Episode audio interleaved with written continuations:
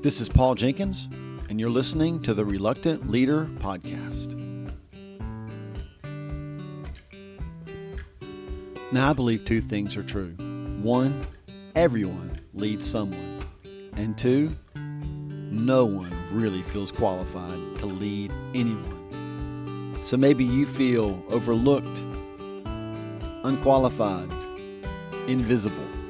But the good news is, in the Bible and in life, the most qualified aren't always the most obvious. Hey, it's so good to have you with us on this episode. You know, normally we interview somebody, and today on the 13th, we're dropping the 13th episode. Um, and I've got, I don't have an interview. We are, as a church, in the middle of what we call our encounter services. And what that is is um, over a span of four days, we have five services. It's just a chance to intentionally encounter the presence and the Spirit of God and see what he um, just how he ministers to us. And so of course it's kind of a crazy time. And I, I, thought i was so close to saying hey look, here's what we'll do. We'll just call season one over and take a couple months off and then come back with interviews and start the second season. But early this morning i just felt like god wanted me to sit down and just share with you just have a kind of a dialogue about an interesting story found in genesis chapter 30 it is um, a story up. It's just crazy. It's one of the stories that's in the Bible. You kind of read it go, is that really in there? And then you have to stop and ask yourself, like, what does that mean for people who are in leadership positions? What does it mean for people who are just following Jesus? And so um, let's just break it down like this. There's a man named Jacob, and he he is serving um, a man named Laban so that he can marry his Laban's daughter Rachel. And so after he's, I think, served with um, him for anywhere from seven to fourteen years, Jacob wants to leave, and so he asks Laban, "Hey, just just let me let me go ahead and take Rachel, take my what I have, and I'll just leave and go my way, and you go your way." And so Laban asks him, "Well, what would you like for payment?" And Jacob says, "I don't, I don't want anything. As a matter of fact, here's what, here's what we'll do. Let me continue to take care of your flocks, and and then I'll take I'll take the ones that are spotted and speckled and basically not considered pure, and and I'll take those, and those will be my payment." And so um, Laban says, "Sure, that sounds great." Jacob had actually said, "Hey, let me go through the flock today." and pull those out, and those will be mine. And when Laban said yes, Laban actually had his men go through his flocks that day, pull out the ones that were striped or speckled, and he separated them from the rest of the herd. So there were none for Jacob. Now, I know at this point you're kind of like, what? Is that in there? It's in Genesis chapter 30. You can read the whole story, but we're going to pick it up um, in verse 35. That same day, he, Laban, removed all the male goats that were streaked or spotted, all the speckled and spotted female goats, all that had white on them, and all the dark colored lambs, and he placed them in the care of his sons. Then he put a three day journey between himself and Jacob, while Jacob continued to tend the rest of Laban's flocks. Basically, what has happened is the agreement that Jacob and Laban had. Laban has now gone kind of in an underhanded way, he's he's setting Jacob up for failure. Like there's there's basically no way that Jacob's going to have any speckled or spotted of the herd to take with him because Laban's removed all of them and put a three day journey between between Jacob and those flocks. Verse 37, here's where it gets strange. You still with me? You hanging in there?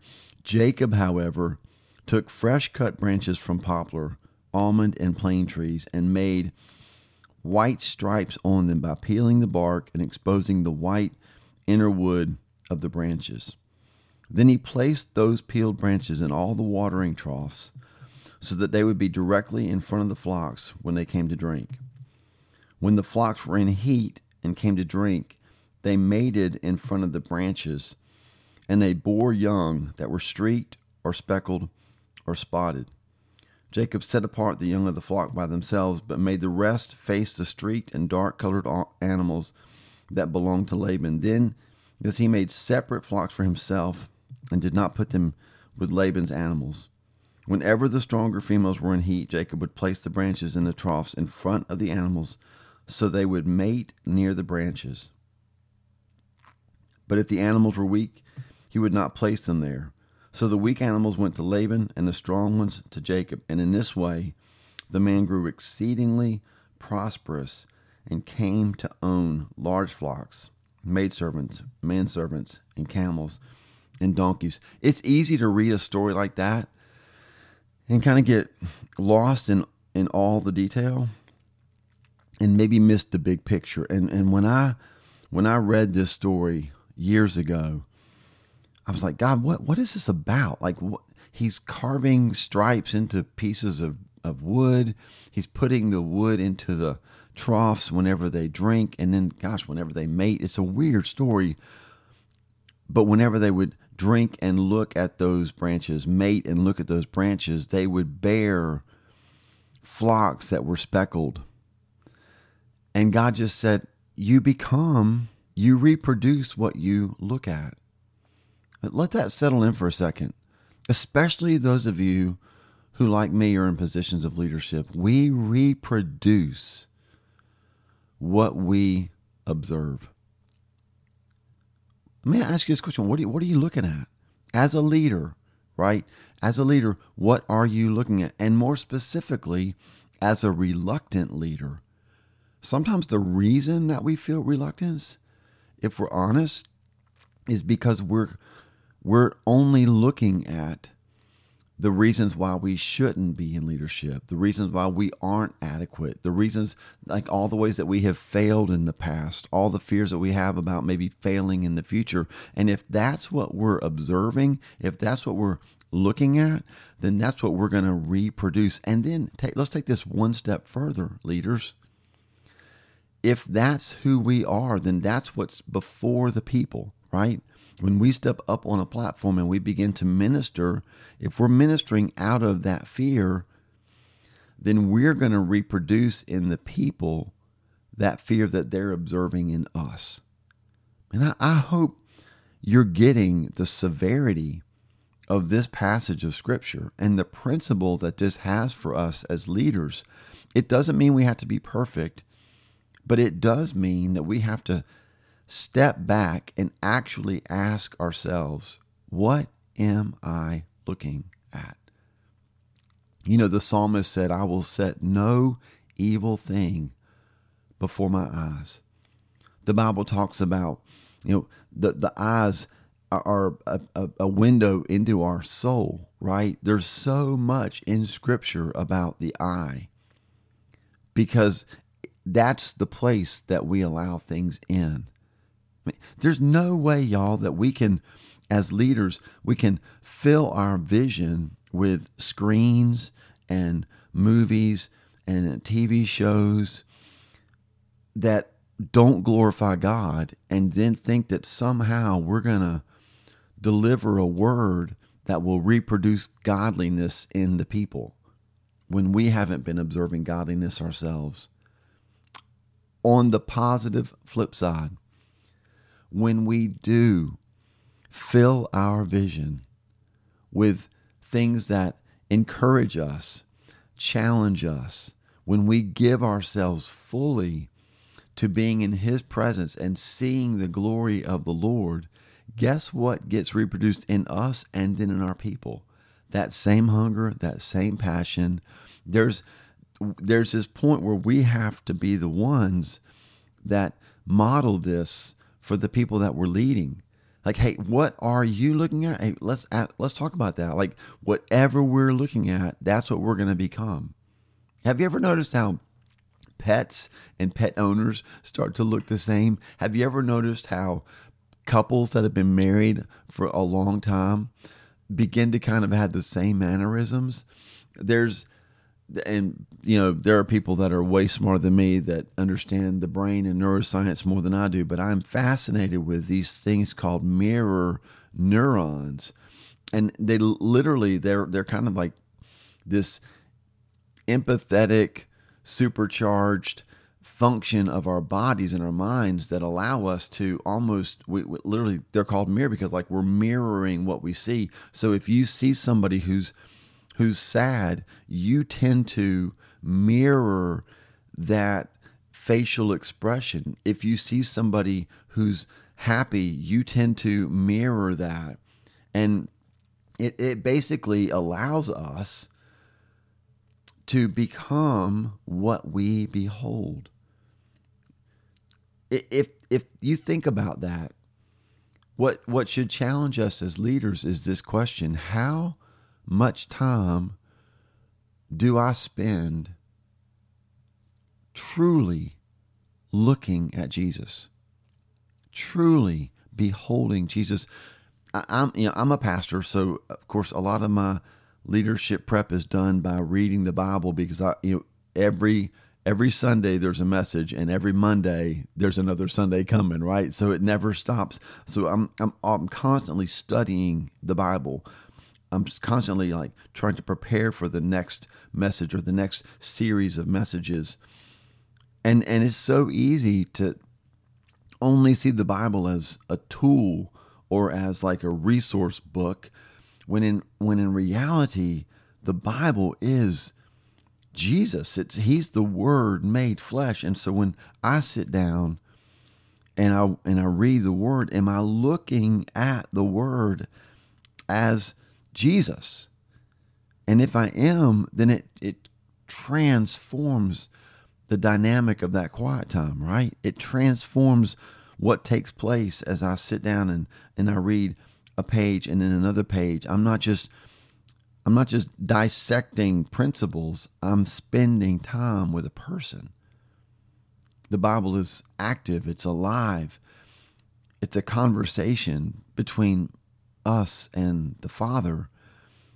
And when we see it that way, we we re, we reproduce that. We don't get up on a platform and tell people, "Hey, you better read the Bible so you can be a good Christian. We talk about the passion that we have for His Word, the passion that we have for His truth, and they see in us somebody who is authentically pressing in for more of that with God. And then that gets reproduced in the people. And then they model it for the people that are watching them and those people for the people watch who are watching them and so forth and so forth. And it all starts leaders it all starts with what we are choosing to watch to observe. I, I fully believe this that in this season of the church there is a call of god back to holiness and it does not come from a legalistic command. Like you you better not do those things or you won't be a good Christian or you better do those things so God will show up. That's that's legalism. God is calling us back to holiness based in relationship, which is completely different. If I'm if I'm looking at Wendy, you know, she's the the B99 of our marriage, right? If I'm looking at Wendy, and I can tell that what I'm doing or what I'm saying is breaking her heart, then I'm going to stop doing that. I'm going to stop saying what I'm saying because I don't want to break her heart. Do I have to stop that? Uh, well, no. I mean, I'm I'm a I'm a human. I can do whatever I want, but I choose to stop doing things because I don't want to hurt the one that I love. It's the same way with Jesus. Legalism, what legalism does is it takes it takes a command, it takes a revelation that is supposed to be based in relationship and it separates the relationship from the command. So all legalism does is focus on the command. And and sometimes what's happened in the church today is we've done the exact opposite and we have separated the command from the relationship and we've only focused on the relationship well, well god loves me and he'll always love me and he just wants me to be happy and and what we need is we need this holiness movement god's bringing those two back together like it's never not been about the command and it's never not been about the relationship from God's perspective. It's always been about both. Like, let's bring the command and the relationship back together and let's keep the commandment in relationship, which is why Jesus said, If you love me, relationship, you will obey my commands, right? It's happening in relationship. And so I want to challenge you, just like I'm challenged. When I read this crazy story in Genesis chapter 30 about Jacob and branches with stripes and and and animals ha- mating in front of those branches and having having offspring that are speckled and his he's growing in wealth because of it it it's such a crazy story it's so easy to go ah it's weird but it challenges me with this question Paul what are you looking at? What are you observing? What are you giving your attention to? Because whatever you give your attention to is what you're going to reproduce. Let that challenge you today. Leaders, what are you giving your attention to? Because that's what you will reproduce. And if we want to reproduce a hunger for the presence of, of God, if we want to reproduce holiness that is based in a relationship with God, then we've got to lead the way in placing Jesus before our eyes. As we've been at Encounter this week, we're halfway through the event. What I find is, I mean, I'm I'm so tired because these are lengthy services. We are pressing in at the altar. There's a lot of singing, deep teaching. It's physically demanding, yes, but what I'm finding is that my spirit, y'all, is just thriving. Why? Because we are intentionally placing Jesus in front of our eyes. We are intentionally giving our attention to the things of God. And so, what is being birthed and reproduced in our spirit? The very presence of Christ. And I love it. Listen, if you're in the Albemarle, North Carolina area, and you want to take part in these encounter services with us, um, we have a service tonight. This is being recorded on Tuesday, September 13th. We have a, um, a, a service tonight at 6:30. We have another one tomorrow night at 6:30. Those are our last two, and I just want you guys to know, man, it'd be worth the effort to get to the market station that's in beautiful downtown albemarle. That's where we're having our services. Um, we've it's it's fantastic. You will not be disappointed when you come. Come with expectation. If you can't make it because you're too far away um, you can go to our website, thegatheringnow.com, and at the very top of that page, you'll see a link to our YouTube channel. All of the services are being recorded, they're all being uploaded. Um, we're not streaming them live, but we're recording them and then we're uploading them. It takes about a day or a day and a half to get all this stuff uploaded. And you can watch the full services. We have had some amazing worship um, through the first couple of couple of days. You can watch the full services with all the worship. You can also find the video uh, just of the messages, and I'd love um, to have you just join us that way as well. Um, I believe that God will bless you. I believe that He is doing something very unique in the church right now. I've, I've said this. I feel like He gave me a prophetic word a few weeks ago. Um, I feel like He is saying He's leading the church into a season of increase, but only for those who are intense and intentional. Intensity is a posture of our heart, intentionality is the result in our behavior. So uh, lean in with an, with an intensity and follow through with intentionality. Be intentional about the things that you look at so that you can reproduce the things that you are beholding. Listen, thanks for joining me and just listening. I pray this has been a blessing for you. If it has, um, share this podcast episode with somebody you know that needs to hear it. And as always, I'm so thankful for your support by listening to these episodes. Have a fantastic week. We'll see you when the next episode drops. You've been listening to the Reluctant Leader Podcast. Thanks so much for being a part of this conversation. You can follow us at the Reluctant Leader Podcast.com or wherever you download your podcast. Be sure that you subscribe and like us and leave us a rating and a comment. We'd love to hear from you and hear what God's showing you. And remember this no matter how reluctant you feel, keep saying yes, and He'll do the rest.